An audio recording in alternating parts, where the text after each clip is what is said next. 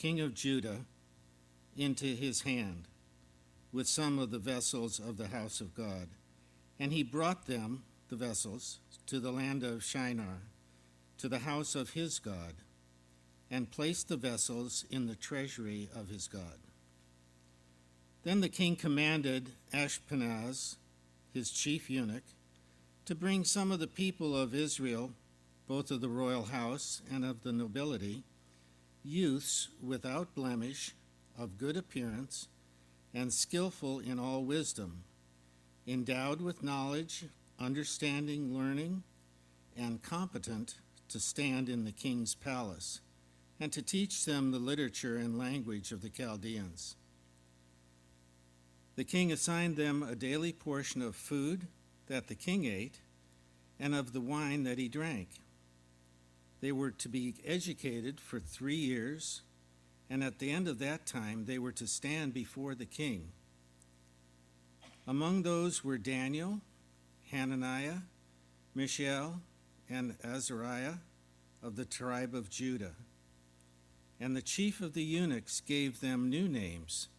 Daniel he called Belshazzar, Hananiah he called Shadrach, Mishael he called Meshach, and Azariah he called Abednego.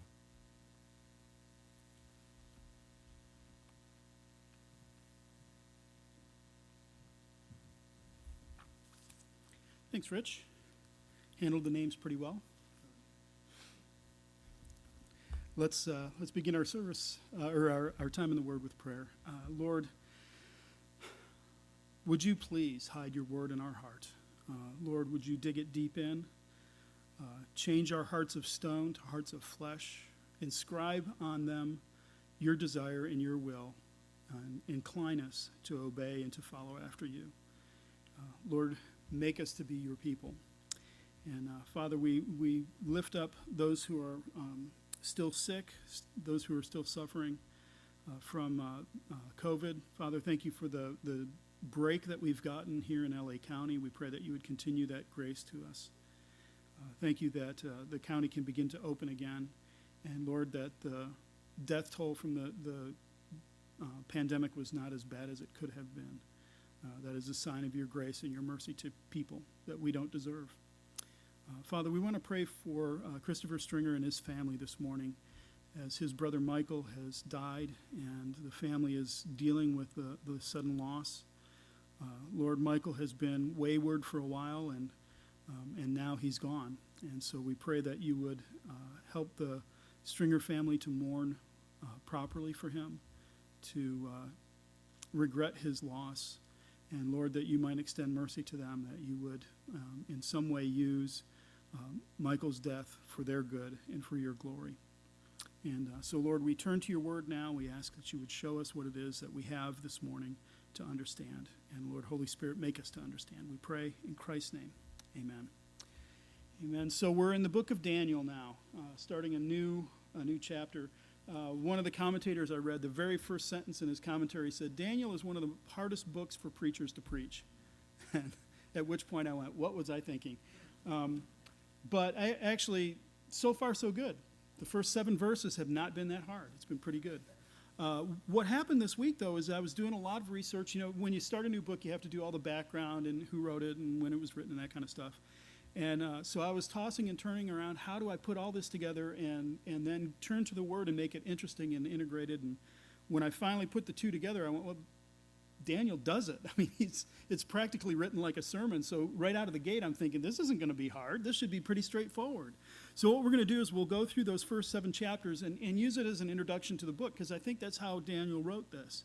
Um, the theme, though, of the whole book of Daniel, which we'll see as we go through, is that um, God is sovereign over the nations. Um, and, and it's just blatant over the pages, one after another, of these stories that are in here. But for us, the way that it connects with us is, is it shows us that as God's people, we can live in a foreign culture without fear because God is sovereign over those things. And that's what Daniel is going to demonstrate to us. So let's take a look. The very first verse. In the third year of the reign of Jehoiakim, king of Judah, Nebuchadnezzar, king of Babylon, came to Jerusalem and besieged it. Now, you can read the fuller story of that in 2 Kings chapter 24 or 2 Chronicles chapter 36. Um, but uh, what had happened was the northern tribes had been taken away, and then after a certain period of time, God said, Now it's time for, for uh, Judah. And he sent Nebuchadnezzar in to take them away. And, and that's how the book begins. This is the beginning of Daniel's story. Um, this also raises a question about when was this book written? When was Daniel written? Uh, because there's some discrepancies that, that we come across. For example, when Jeremiah tells this, and in Jeremiah 25, he says, The word that came to Jeremiah concerning all the people of Judah in the fourth year of Jehoiakim, the, the uh, son of uh, jo, Josiah, king of Judah. And then he goes on to tell of the siege. So, did it happen in the third year or the fourth year? And so um, some scholars look at that and say, see, this, this means that Daniel wasn't really familiar with the story. He didn't know what was going on. Um, you see, there's an argument. Was Daniel written in the 6th century BC or in the 2nd century BC? So, in other words, was Daniel written before the events he described or after? Now, from the time that Daniel wrote this until the 3rd century AD, Nobody really argued about it. They said Daniel wrote it. He wrote it 6th century BC. There's no argument. But there was a, um, a third century pagan named uh, Porphyry, and he wrote this. He was going to destroy Christianity. He was, he was going to write this big exposition and explain how Christianity was a farce. And he was the first person to say, well, Daniel must have written it in the second century BC because prophets couldn't know what was going to happen. There was no way for him to know of all the kingdoms that he talked about. Um, was dismantled and shut down. He went nowhere. We don't even have his writings. That's how out of it he, he was. And nobody came back and, and thought of it again until the 18th century Enlightenment. And in the 18th century Enlightenment, they said, well, there are no miracles. And so Daniel couldn't have known. And so Daniel must be a second century BC writer. Um, and so now they, they muster all these arguments. The funny thing with their arguments is they could be used in both directions. So this one, they say, well, Jeremiah, who was closer to the event, said that it happened in the fourth year of Jehoiakim. And he would know because he was much closer. So Daniel just got the date wrong because he was much further away in the second century. But when you stop and look at this, it actually, there's an argument here that flips that on its head and says, no, it makes more sense that Daniel was where he was in the 6th century BC. And here's why. Because in um, Babylon, they would not count the first year of the king when he ascended to the throne, that was not his first year. His first year would be the first year after his ascension. Whereas in Israel, when the king ascended to the throne, that was his first year. So for Daniel in Babylon, counting years the way Babylonians did, it was the third year. For Jeremiah in Israel, counting the way the, the years the way that the Jews did, it was the fourth year. It's kind of like if you go to England, the first floor in England is not the ground floor. The first floor in England is what we would call the second floor. We call the first floor the first floor. And so you could have two people, an American and a Brit, talking, and they could both say, We met on the first floor of the building, and the Brit could say, We met on the second floor of the building, or the, the other way around.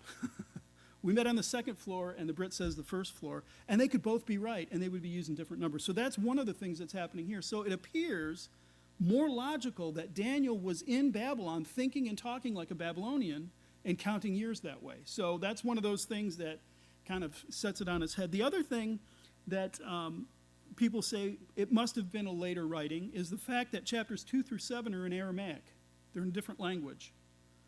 So parts of the book are written in Hebrew, part is written in Aramaic, and then it ends back in Hebrew.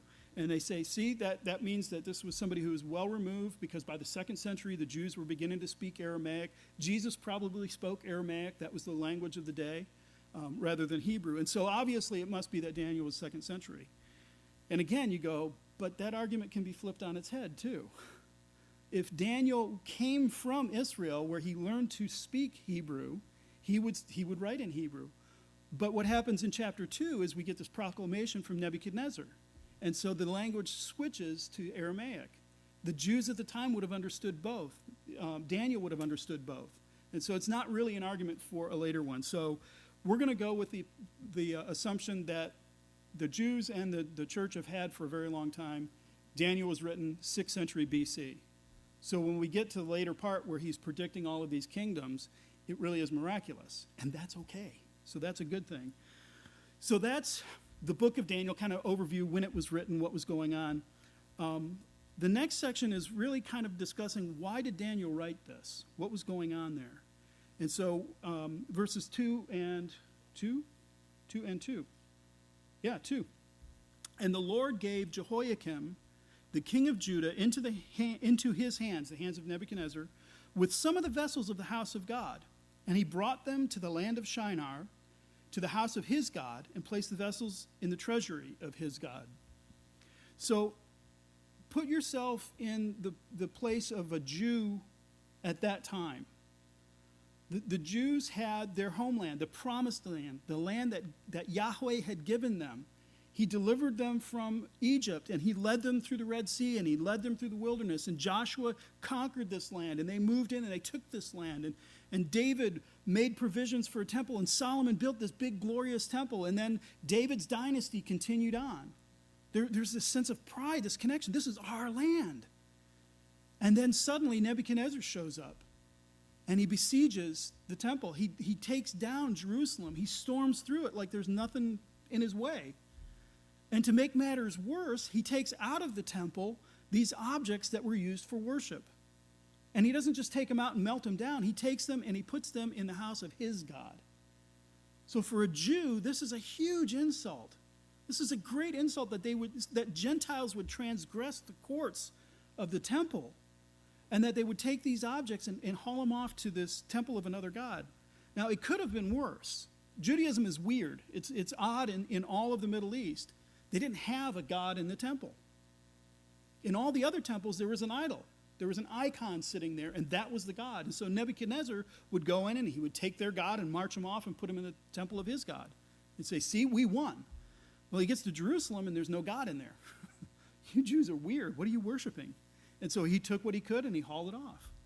So for the Jews at the time, now they have been carried out of their land. They have been taken away from this land that God promised them. That, that he promised to Abraham, your, your descendants will inherit this. This will be theirs. And now they're carried away from it. So the question could be when you look at this, you could think, did God lose? Did Yahweh lose? why is it going like this? Now, we know because we're looking through uh, biblical theology, we understand what was going on, but be a Jew in that time period. It would be a huge challenge. You would be thinking, what went wrong? Have, have I backed the wrong person? And, and have I, or the wrong God? Have I gone with the wrong God here? Because Nebuchadnezzar didn't seem to have any problems coming in and taking over. And so, what Daniel's writing to them for is he's writing to assure them that no, Yahweh's still in charge. Th- this is not outside of his control. And, and the point is, who's in charge really is important, isn't it? The 2020 election, no matter which side you were on, both sides said this is make or break. This is the election. Why was it such a big deal? Because both sides felt the man that got into the White House was going to make the decisions and the direction of the country. It was that big of a deal.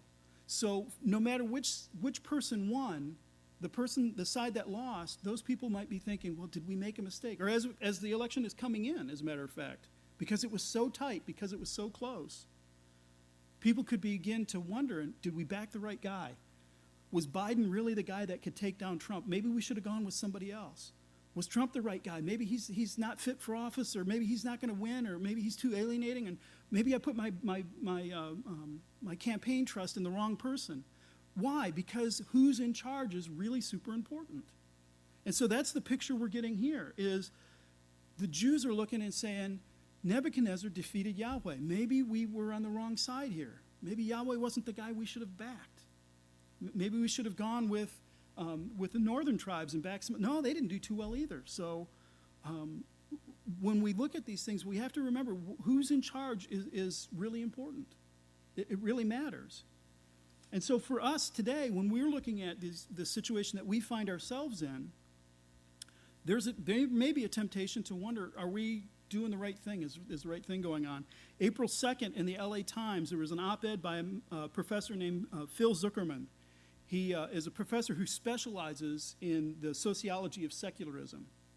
And so here's, here's what he said. He says, For the first time since Gallup began tracking the numbers in 1937, Americans who are members of church, synagogue, or mosque are not in the minority or majority. According to the Gallup report released this week, compare today's 47% to 1945, where more than 75% of Americans belong to a religious congregation. Since they began tracking numbers in 1937, the percent of people who went to church, synagogue, or mosque fluctuated somewhere between 60 and 75 percent. That was, that was pretty much the band. Around 2000, that number starts going down to today, when we find out that those who go to church, mosque, or synagogue are in the minority. So, what Zuckerman is saying is it can be scary because there's a big change going on, but secularists are nice people. They're, you don't have to worry about the secularism. It's, it's not a bad thing. Um, secular societies tend to be more generous, they tend to give more in uh, social benefits to people, uh, those kinds of things. Oh, sure, there was the Soviet Union and, and you know, uh, Cambodia and that kind of stuff, but, you know, you don't have to worry about those because what happened with those is there was a violent revolution where they tried to enforce secularism on a society when he called what he called um, organic secularism, when it kind of rises up amongst the people, it's much nicer. It's a friendlier form of secularism. So you don't have to be afraid because secularism can include religious tolerance. So don't be afraid, you guys. When we look at it, though, we're looking at this and going, wait a minute, the, the church is shrinking. People are not going to church as much. People are not interested in religion. People are registering as nones more. No religious preference. And does that mean that we're losing ground? Are, are we failing here? What's happening? Well, what the message of the book of Daniel is a reassurance that even in our situation today, God remains still in control. And so we don't have to fear secularism, not because they promise not to hurt us, but because God is in control. God is the one who's going to lead this. And, and so that's Daniel's point when he talks about uh, Nebuchadnezzar dragging this stuff off and making it look like he defeated Yahweh. As we go through the rest of the story, he's going to learn the hard way he did not. And so, as we are entering into this new season for America, where it is an increasingly secular society, we need to come with that same attitude that it looks like Jesus lost, like his church has shrunk. But that's not the case. He's still in charge, he's still in control. Jesus said he would build his church, and he will. That's why Daniel is really important to us. And this last portion, I think, is the most relevant for us. This is really important as we're facing this, this sea change in our culture. Beginning to discuss the captivity as, as the Israelites have been carried away, what Daniel is going to show us is how to live in a foreign culture without fear. And, and this first part can sound a little bit scary. Listen to what happens. The king commanded Ashpenaz, his chief eunuch, to bring some of the people of Israel, both of the royal family and of the nobility, youths without blemish, of good appearance and skillful in all wisdom, endowed with knowledge, understanding learning, and competent to stand in the king's palace, and to teach them the literature and the language of the Chaldeans. The king assigned them a daily portion of food that the king ate and wine that he drank. They were to be educated for three years, and at the end of that time, they were to stand before the king. In other words, here's Nebuchadnezzar's plan. Not only did he storm Jerusalem, not only did he sack the temple, he carried people away from Jerusalem, from Israel, carried them off to a foreign land, and his plan now is dominion through assimilation. Do you see who he grabbed? He said, Take the people, the, the royalty and the nobility, in other words, the people of stature among this nation, and those who are good looking, See, we're not the only ones who fall for that. If somebody's good looking, they must be right, right? Yeah, that's, that's, that's an old myth that has been around for a very long time. And so that's what he says. Somebody, those who are good looking, I don't want any ugly, ugly people in my court. And they need to be skillful in wisdom and on and on and on. Um, the NIV translate that as showing aptitude for every kind of learning, well informed, quick to understand, and qualified to serve in the king's palace. And his plan is he's going to take these cream of the crop people, bring them in and educate them at Pagan State University for three years. They will be indoctrinated not just to learn our language, but our culture, our customs. They will learn how to be Babylonians. And then when they graduate, we're going to draw them into positions of authority and power throughout the kingdom. And so his plan here is he's going to exercise this authority over them to bring them in and make them more comfortable with Babylonian culture and style than with their own. So that's the plan. That, that's how they're going to do this. This is where he's going to take them. Does it sound familiar? That, that's what is happening today. This is the, the, the movement of secularism does the same thing. You can believe whatever you want, just don't say it out loud. You, you can worship however you want, but you can't do that in public. You, you can have whatever personal morality you want, but it may not conflict with ours. And so the idea is you don't talk about it, you keep quiet, and you begin to assimilate. You'll begin to fit into our culture that we have determined we're going to have. And so when we define sin, and it's at odds with how our culture defines sin, we're the bad guy. We're the ones who are wrong. We're being hateful. When they define sin, and it means you can't talk about religion or you're, you're mean if you talk about religion, they're trying to force us into that same mold. And so that's the approach that we're facing today. Now, we have a added disadvantage in this. Daniel was yanked out of Israel, hauled off to a foreign land, and then thrown into a foreign culture, something that he had never grown up with. And so it was maybe easier for him to recognize some of the stark differences. For us, it's that old story about you put a how do you boil a frog? You put it in the water and slowly increase the temperature. And eventually the frog boils to death and doesn't even know it. How do we get assimilated? How do we drift into cultural norms that are around us as they slowly turn up the heat? And we don't ever notice it. It just shows up. We, we compromise on this and we compromise on that. We, we're silent about this or that.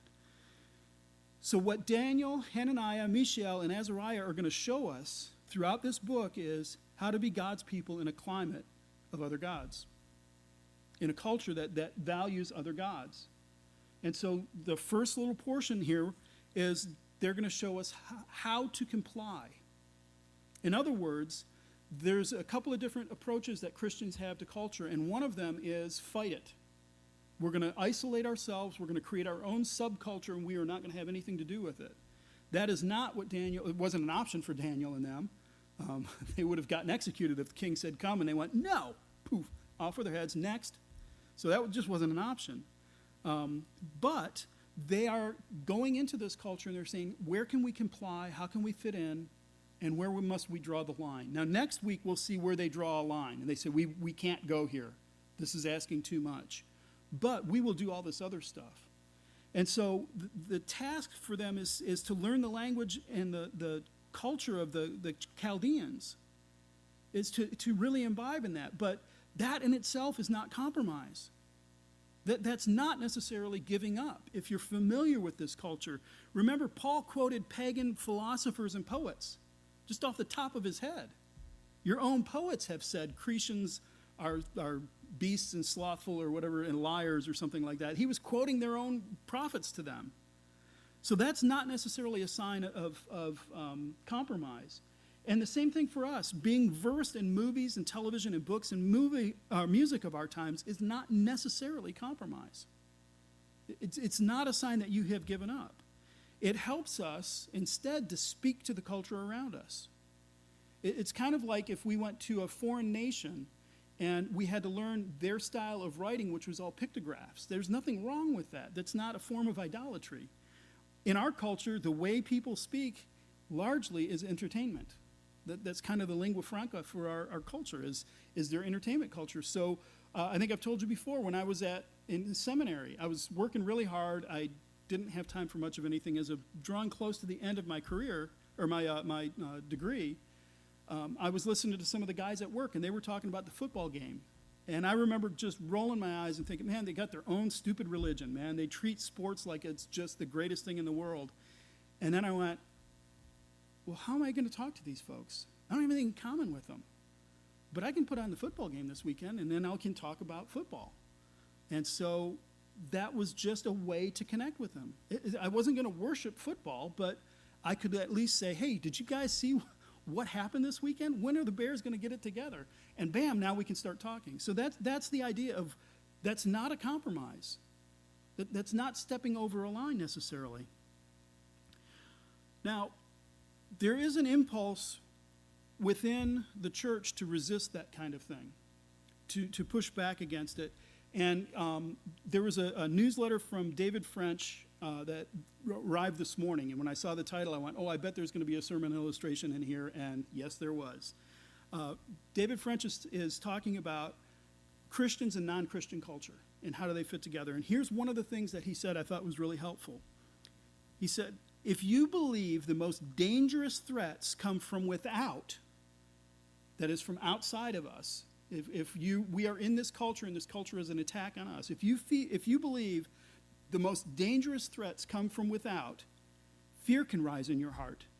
As you lose political and cultural power and you see others shape the environment in which you live, then you start to genu- then you start to have genuine alarm that other people are destroying the souls of those you love. What a terrifying idea. Terrifying, but ultimately false. So, when we're in this foreign culture, when, when the culture of America continues to drift away from its Christian roots, when it becomes more and more antithetical to what we believe, we can think that culture is somehow a threat to us. But what French tells us is that's not where the problem lies. That's only part of it. There was a reason that Jesus was confident to leave us in this world after he saved us, even though this world would be hostile to us. Listen to what Jesus said in John chapter 15. If the world hates you, know that it hated me before it hated you. If you were of the world, the world would love you as its own. But because you are not of the world, but I chose you out of the world, therefore the world hates you. Remember the word that I said to you A servant is not greater than his master. If they persecuted me, they will also persecute you. If they kept my word, they would also keep yours. But all these things they will do to you on account of my name, because they do not know him who sent me. So Jesus is telling the church, this is, is, is toward the end of, his, of, of the Gospel of John, when he's praying, and he's telling the church, I'm leaving you here and this is what it's going to be like the world is going to hate you. The world is going to hate you because it hated me. It's going to persecute you because it persecuted me. So Jesus was not afraid to leave us here, that the culture somehow would seep in and influence us and, and corrupt us and lead us astray. He said, No, this, this is what you should expect.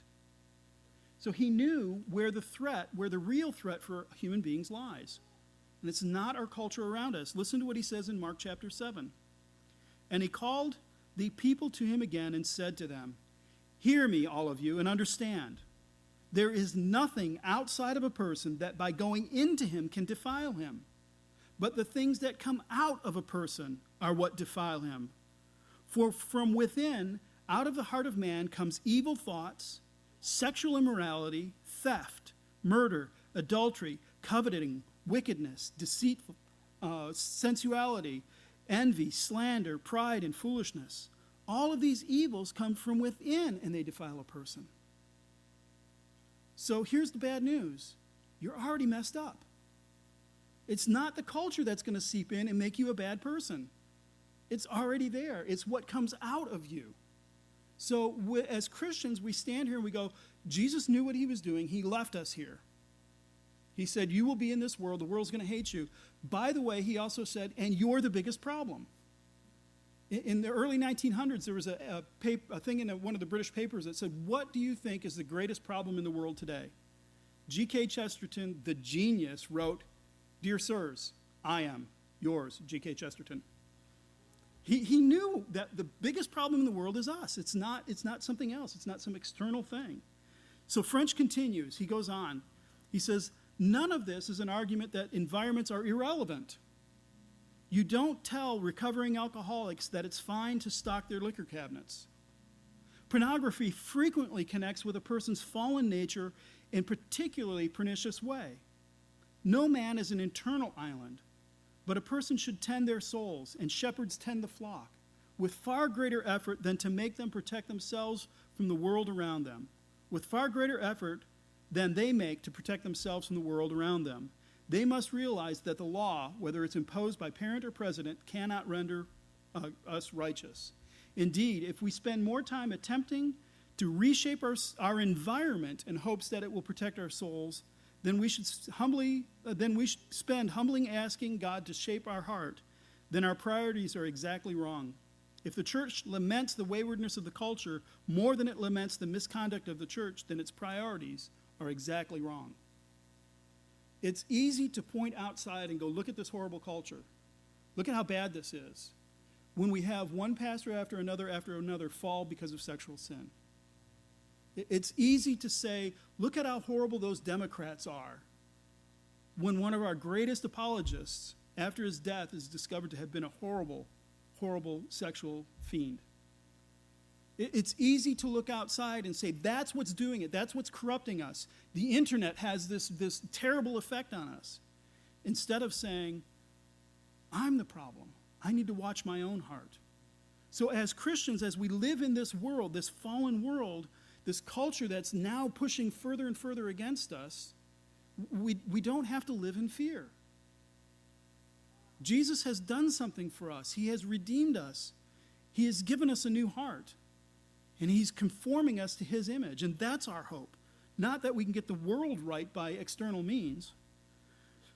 So, what we'll see next week, like I said, is, is Daniel and his friends are going to show us a line they will not cross. There, there's a place that they won't go because they're willing to tend their own hearts more than they are trying to tend Babylonian culture. They're not there in Babylon saying, oh, you know what, we can make Babylon into the next great Israel. We'll just, you know, we'll, we'll get the right people in the right offices. They're not. They're more concerned about their own hearts and saying, now, how do we behave uprightly in this broken culture? And so that's what they're going to experience. And that's what the church is going to experience today. We need this message of Daniel more today than we did 20 years ago, and we'll need it more today, more tomorrow than we do today. So, and, and I just want to cover one last kind of overviewy thing. The structure of Daniel is going to show us why this is so. It's going to show us this picture of how God is, is ruling the nations, and we benefit from that. We're protected by that. So, the, the reason that Daniel is fairly easy to preach is because the chapter breaks are pretty much stories. So, chapter one is, is Daniel's placement in the kingdom, it's kind of his calling into the kingdom. But then 2 through 12. Chapter 2 is Nebuchadnezzar's dream, and he builds, he sees this big statue. Um, chapter 3 is the fiery furnace, where Shadrach, Meshach, and Abednego get thrown in. Chapter 4 is Nebuchadnezzar's humiliation. He turns into an animal for a period of time. Uh, chapter 5 is Belshazzar, the new king, has a feast and, and gets a little too proud, and a hand writes on the wall. Chapter 6 is Daniel in the lion's den. Anybody not know that one? Everybody knows Daniel in the lion's den. Chapter 7 is Daniel has a dream of four beasts. And then chapters 8 through 12 are these apocalyptic visions of the future. So, why does that structure help us? Well, listen to how these, two, these things fit together. Chapter 2 through 7 are written in Aramaic. They're written in a separate language. That sets them off in the view, in the mind of the, the Jewish reader, it sets them off as a unit. There, there's something different. I had to shift gears when I get here. So listen to how this, these chapters fit together. Chapter 2, the statue that, that Nebuchadnezzar has this dream about, it represents four kingdoms. And in the end, a rock that no man has touched, no hand has carved, comes and strikes that statue and breaks it to pieces chapter 7, there are four animals representing those same four kingdoms that were in the, the, the, um, the statue. And one comes who is like the Son of Man coming in glory, and he destroys it. The future belongs to God.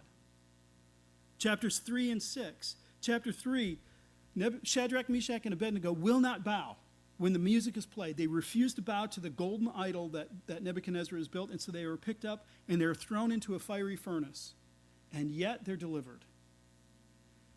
Chapter 6 Daniel will not stop praying.